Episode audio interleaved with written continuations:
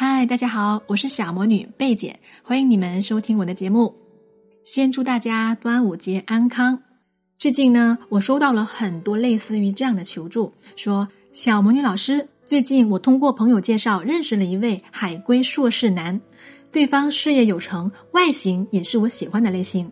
我们两个人见面的时候相处也非常的愉快，彼此也有好感，但是一直都没有确定关系。这种状态已经两个多月了，我好着急啊！想问一下，如何才能够让他主动和我确定关系呢？这位粉丝的问题非常的典型，那今天这期节目我们就来聊一下如何让高价值的男人主动和你确定关系呢？今天的节目啊，干货非常多，有三个技巧要跟大家分享的。第一个就是要建立好个人形象。上一期和大家讲过了，物以类聚，人以群分，能够与优秀的男人长久般配的女人，本身也一定是很优秀的。那一般来说呢，那些生活态度很积极、有目标和规划、处事果决的成熟女性，对于优质的男性来说，往往是有着强烈的吸引力的。但是呢，有意思的是啊，根据一项两性学的调查当中，曾经有五百位高价值的男性样本中，有百分之八十七的男性对那种既积极专注又有点迷糊可爱的女性毫无抵抗力。积极成熟是基础，有一些反差萌的女生，对优质男人来说更是让他们欲罢不能。生活当中也是这样。纵观我身边的优质男性，他们的伴侣都是可甜可咸型的，都非常的优秀，积极向上，做事情果决，不咄咄逼人，更没有攻击性。想想电视剧《我的前半生》里，为什么男主角贺涵和唐晶走不下去，反而爱上罗子君呢？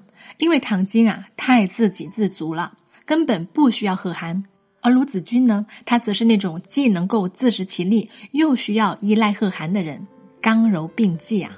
总的来说呢，想要吸引优质高价值的男性，第一步就是得让自己在气质上看上去更加积极和正向，以及有反差萌。那怎么使用呢？就是在约会的当中，不妨大方的聊起你的工作，并且透露出你对工作的热爱和专注。对于层次越高的男性而言，他们越看重伴侣的核心品格。对他们来说，女人在认真专注做一件事情的时候，散发出来的魅力是最迷人的。回到罗子君的角色上来说，哈，他那么专注于把事业做好，尽管遇到困难，却依然拼命坚持。这个时候的他，最能够激发出贺涵的保护欲。所以我们在约会的时候，不妨用愉悦的语气、飞扬的神采，向对方介绍你的工作，说说你的工作在你的心中被赋予的意义，就是让你的工作升华。比如你的职业是儿童护士，你在自我介绍的时候，不要说我的职业是儿童护士。而是说，我的工作是帮助更多的孩子健康成长，这样呢，听到的人他就会感受到你对这份工作的热情、付出和热爱了。这一点非常能打动男人的心。然后不时向对方求助一些工作上遇到的问题，注意啊，这里是求助，不是吐槽哦。可以带着解决问题的态度向对方请教，然后真诚的表现出你对他的信任和赞美。很大程度上的满足男人那种好为人师的心理。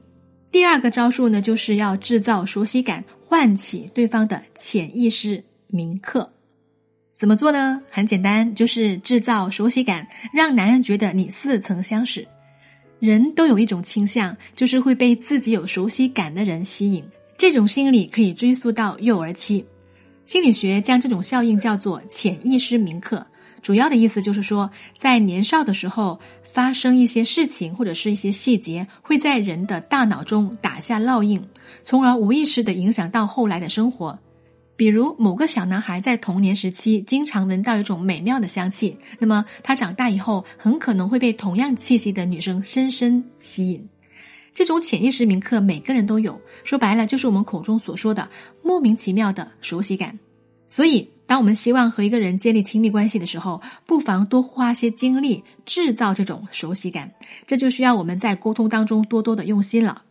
通过耐心的倾听对方，引导对方多聊一下他的成长过往，在这些记忆中找到那些特殊的瞬间，找到线索，比如对方喜欢的地方、喜欢的味道，或者是最有感触的往事、最难忘的人等等。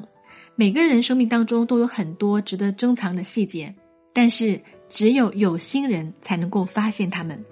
那找到这些线索以后呢，在后续的约会当中，你可以将其中的一些元素往自己身上做投射，让对方看到你以后，自然而然的产生那种潜意识铭刻的熟悉感。比如，你可以在聊天的过程当中问对方，在青少年的时候最喜欢什么样的电影，喜欢听谁的歌，这会是一个有意思的怀旧话题。我想，八五后、九零后们都喜欢周杰伦。孙燕姿、五月天等等，这些人的歌往往都寄托着一代人美好的回忆。所以，下次约会的时候，如果你有机会坐在对方的车里，你就可以提出用蓝牙放歌的请求，然后播放这些音乐。当音乐响起的时候，对方的回忆就被勾出来了。而此刻在身边陪伴他的人是你，美好的回忆和当下的甜蜜交织在一起，无形中就会大大的夯实你在他心目中的分量。当然，除了这些，还有很多很多可以制造亲密感的招数。如果想知道的话，可以添加我的助理小朵朵的微信“恋爱成长小写全拼零零七”，恋爱成长小写全拼零零七就可以啦。第三点就是要切入对方的生活，打造专属的印象。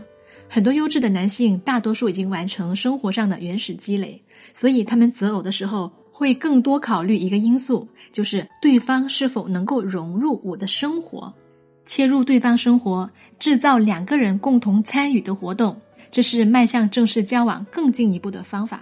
不过呢，切入对方的生活也是要讲究方式方法的。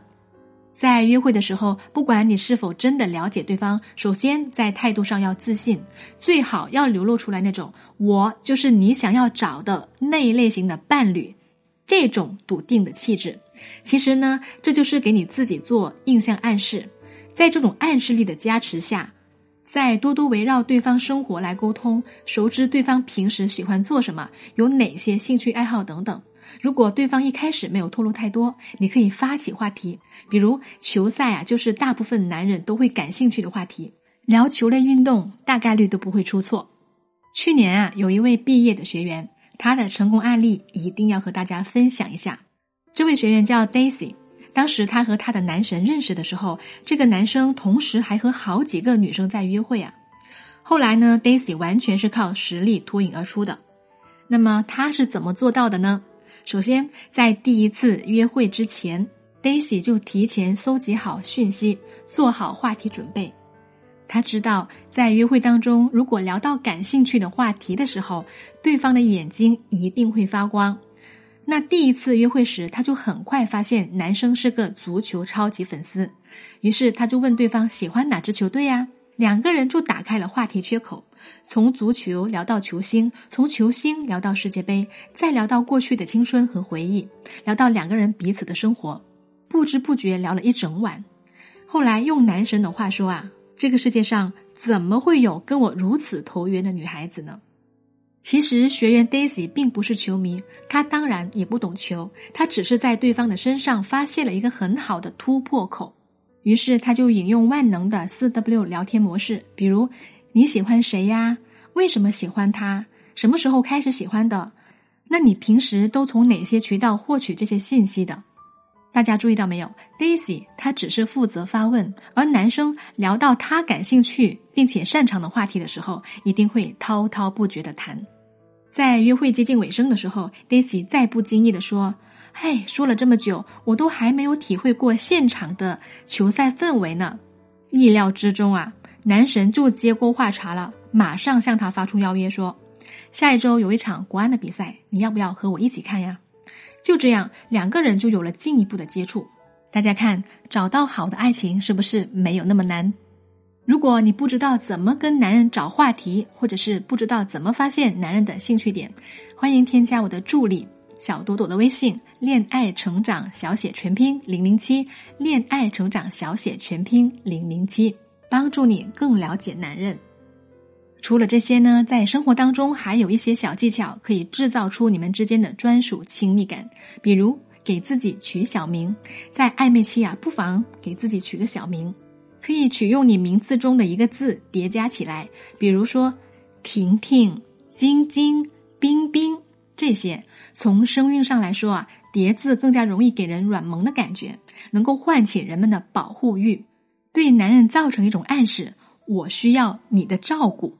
如果更进一步的话，可以告诉他这个小名是他的专属，只有他才可以这么叫你。